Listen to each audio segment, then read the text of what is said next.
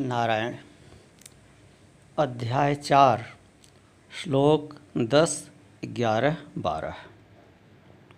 नौ तक हो चुका था, उससे आगे बढ़ते हैं। दसवां श्लोक है वीतराग भय क्रोधा, मन्मया मामुपाश्रिता बहवो ज्ञान तपसा, पूता मद्भावमागता जिनके राग, भय और क्रोध निवृत्त हो गए हैं। वीतराग भय क्रोधा। जो वीतराग हो चुके हैं, जो वीत भय हो चुके हैं जो वीत क्रोध हो चुके हैं।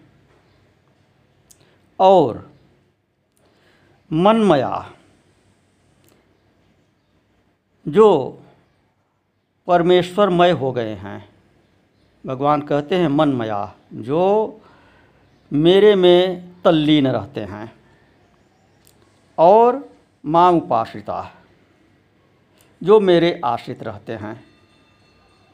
प्रेम पूर्वक मुझमें ही स्थित हैं और जो मेरे आश्रित हैं।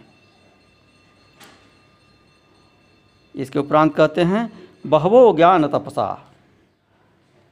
बहुत से जो ज्ञान रूपी तपस्या करते हैं ज्ञानी तपस्वी ज्ञान रूप तप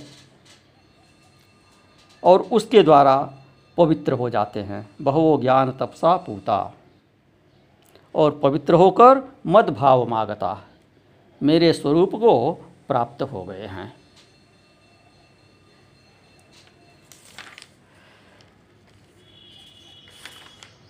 तो तात्पर्य क्या है? कि इस श्लोक का पूर्वार्ध पहली पंक्ति। भक्ति परक है और उत्तरार्ध, अर्थात दूसरी पंक्ति ज्ञान परक है।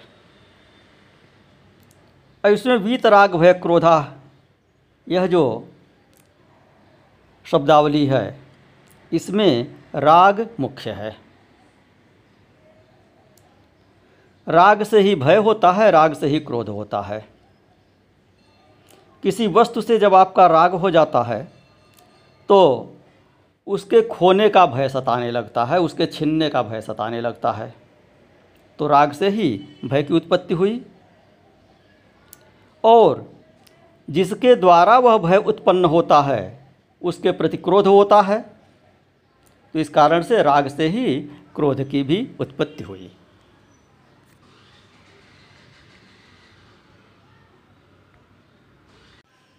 अर्थात भय और क्रोध, इन दोनों का ही कारण राग है। तो अब यहाँ जो मनमया मांगपाश्रिता कहे तो यह वीत राग भय क्रोध।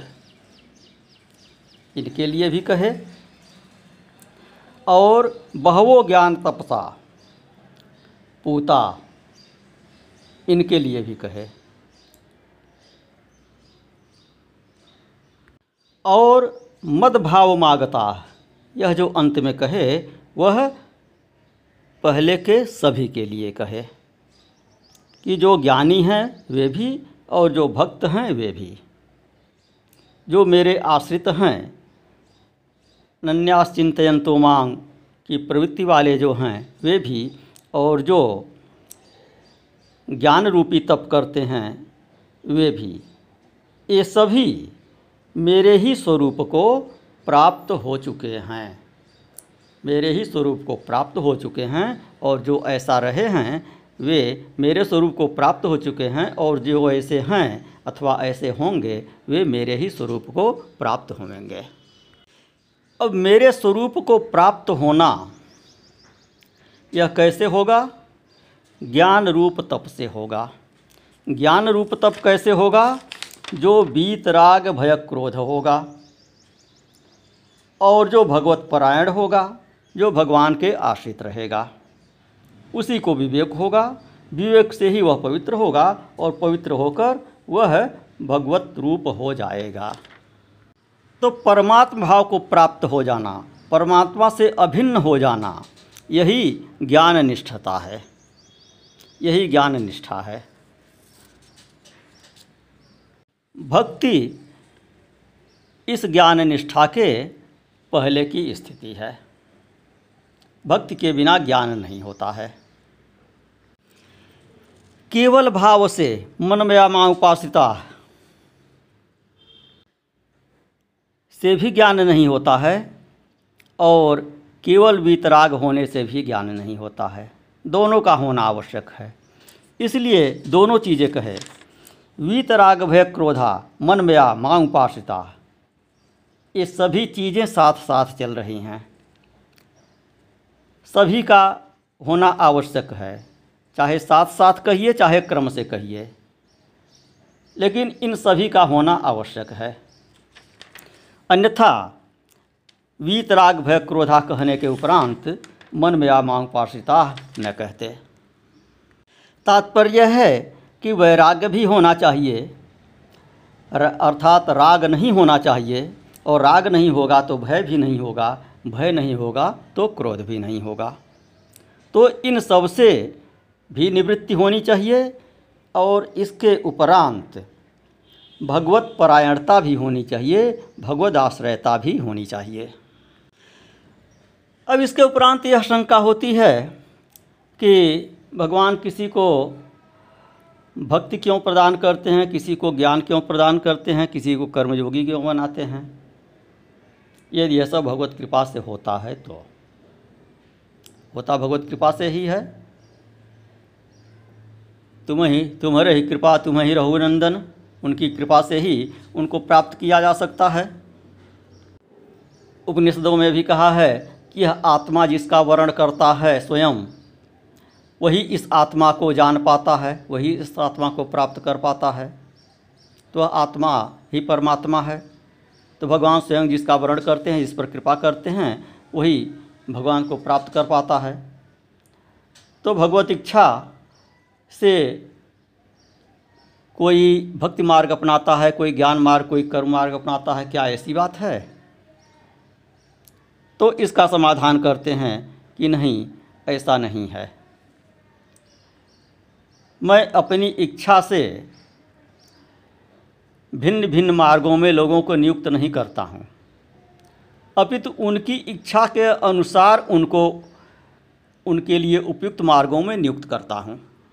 तीन प्रकार का उपदेश भगवत गीता में ही भगवान ने किया ही। मुख्य रूप से तीन प्रकार का, ज्ञान योग का, भक्ति योग का, कर्म योग का।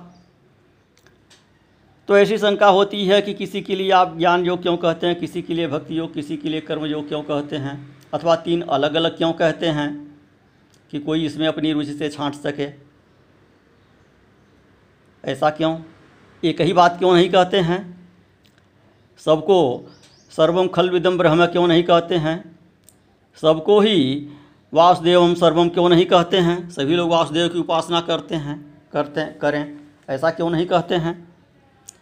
तो इसके समाधान के लिए कहते हैं ग्यारहवें श्लोक में ये यथा माम प्रपद्यन्ते, तांस्तथैव भजाम्यहम।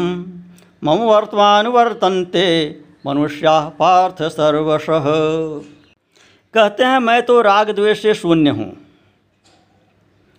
अब मुझको जो जिस इच्छा से भजता है, उसे मैं वही वस्तु प्राप्त करा देता हूँ। उसको मैं उसी रूप में भगता, भजता हूँ। ये यथा माम प्रपद्यंते तांस तथे भजाम में हम जो मुझे जिस भाव से बुलाता है, उसके पास मैं उस भाव से जाता हूँ। जो सकाम भाव से भजन करता है, उसको उसकी इच्छित वस्तु प्रदान करता हूँ। जो निष्काम भाव से भजता है, उसे मैं ज्ञान मार्ग में लगा देता हूँ। जो मोक्ष भाव से भजता है, उसे मैं ज्ञान प्रदान करके मोक्ष प्रदान करता हूँ। तो जिनकी जैसी इच्छा होती है उन पर मैं उस प्रकार का अनुग्रह करता हूँ। सभी लोग भक्ति नहीं चाहते सभी लोग ज्ञान नहीं चाहते। गोस्वामी तुलसीदास जी ने श्री रामचरित मानस में कहा सगुणोपासक मोक्ष न ले ही तिनकह राम भगत निज देही। सगुण उपासना में जिनकी प्रीति है वे मोक्ष की इच्छा नहीं करते। वे ते जन, जन्म जन्म तक, जन्म जन्मांतर तक, भगवान के श्री चरणों में प्रीति चाहते हैं, भजन करना चाहते हैं, वे द्वैत भाव ही चाहते हैं, जन्म जन्मांतर तक, मोक्ष चाहते ही नहीं। तो उनको भगवान भक्ति ही प्रदान करते हैं। जितने भक्त हुए हैं, सब भक्ति का वरदान मांगे हैं। उन्होंने मोक्ष की कामना नहीं किया है। तो चाहे जिस मार्ग से जो भजता है वो अंततः भगवान के ही मार्ग का अनुसरण करता है। भगवत परायण है तो भी वह मुक्त ही है, और जो मोक्ष कामी है, वह तो मुक्त होता ही है। भगवान कहते हैं, जिस प्रयोजन से और जिस फल की इच्छा से जो भक्त मुझे भजते हैं, उन्हें मैं वैसा ही फल देकर अनुग्रहित करता हूँ। जिनको मोक्ष की चाह ही नहीं है उनको मैं मोक्ष क्यों प्रदान करूँ? और एक ही व्यक्ति में फलाशक्ति और मुमुक्षता, मुमुक्षा एक साथ नहीं रह सकती। या तो कोई स्वर्ग इत्यादि फल की कामना करेगा या मोक्ष की कामना करेगा। दोनों कामनाएँ एक साथ नहीं रह सकती हैं, एक साथ नहीं सह सकती हैं। स्वर्ग मिलेगा तो मोक्ष नहीं मिलेगा, मोक्ष मिलेगा तो स्वर्ग नहीं मिलेगा। अतः जो फलार्थी हैं, स्वर्ग की अथवा भौतिक सिद्धियों की, भौतिक उन्नति की कामना करते हैं, उनको मैं स्वर्ग अथवा भौतिक उन्नति जैसी उनकी कामना होती, वह प्रदान करता हूँ। जो मोक्ष की कामना करते हैं, उन्हें मैं ज्ञान प्रदान करता हूँ और ज्ञान प्रदान करके उन्हें मोक्ष प्रदान करता हूँ। जो आर्त भक्त हैं, उनके दुख का विनाश करता हूँ, दुख का विनाश करके उन पर अनुग्रह करता हूँ। इसलिए कहा कि जो भक्त मुझे जिस प्रकार भजते हैं, मैं भी उन्हें उसी प्रकार भजता हूँ। मैं किसी पर राग द्वेष के कारण अथवा ममता के कारण अनुग्रह नहीं करता। तो वस्तुतः जो निष्काम भाव से अपने अधिकार के अनुसार वर्णाश्रम धर्म का पालन करते हैं, कर्म में प्रवृत्त रहते हैं अपने अधिकार के अनुसार ऐसे मनुष्य भी मुमुक्षु ही हैं। वे मोक्ष मार्ग की ओर ही बढ़ रहे हैं, मेरी ओर ही बढ़ रहे हैं। और अंत में वे मुझे ही प्राप्त करते हैं, क्योंकि उनकी किसी फल में कामना नहीं होती है।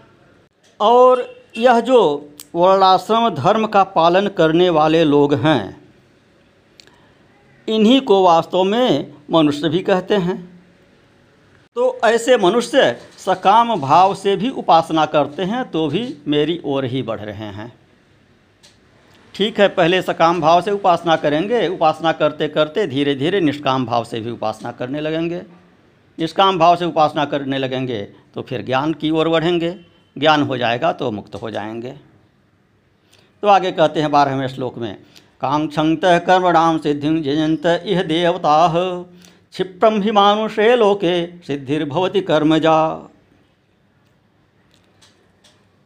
यदि ईश्वर में राग इत्यादि दोष का अभाव है और सभी प्राणियों पर समान रूप से अनुग्रह करना चाहते हैं और साथ ही सभी प्रकार के फल देने में समर्थ भी हैं वे ईश्वर तो सभी मुमुक्षुजन सभी मनुष्य।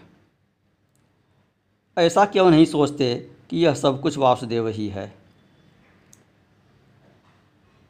वासुदेवम सर्वम की बुद्धि आप सबको क्यों नहीं देते हैं?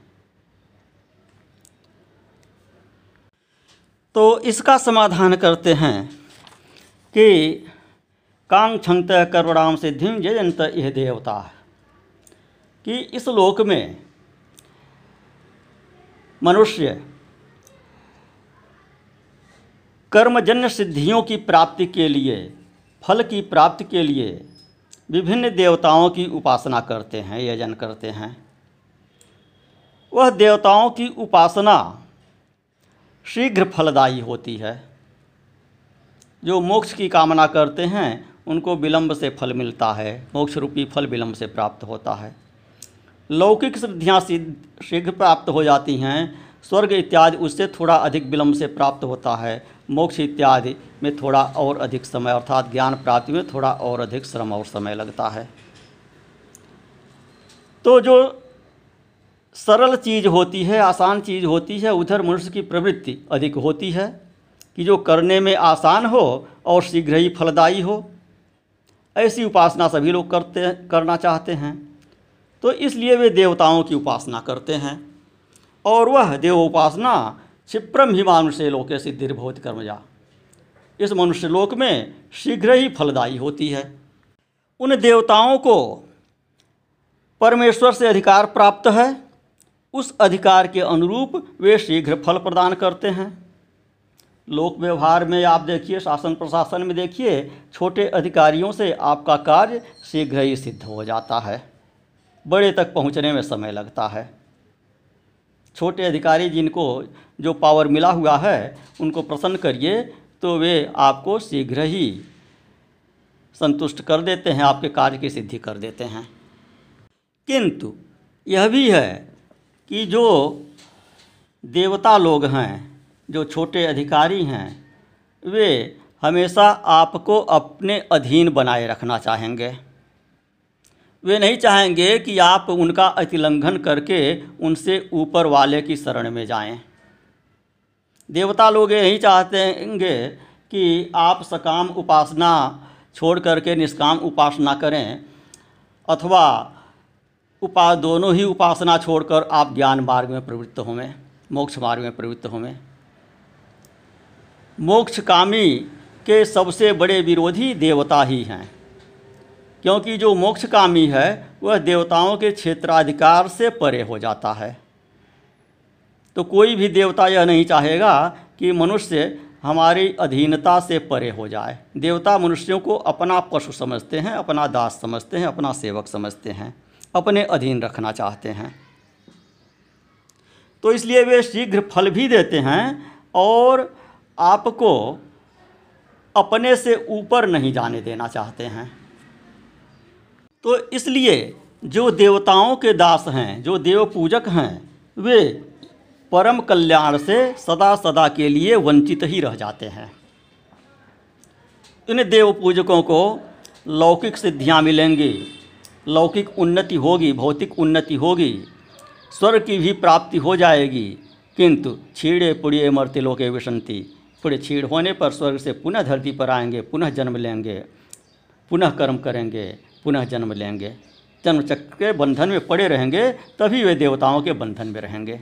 और देवता चाहते हैं कि मनुष्य हमारे बंधन में पड़ा रहे।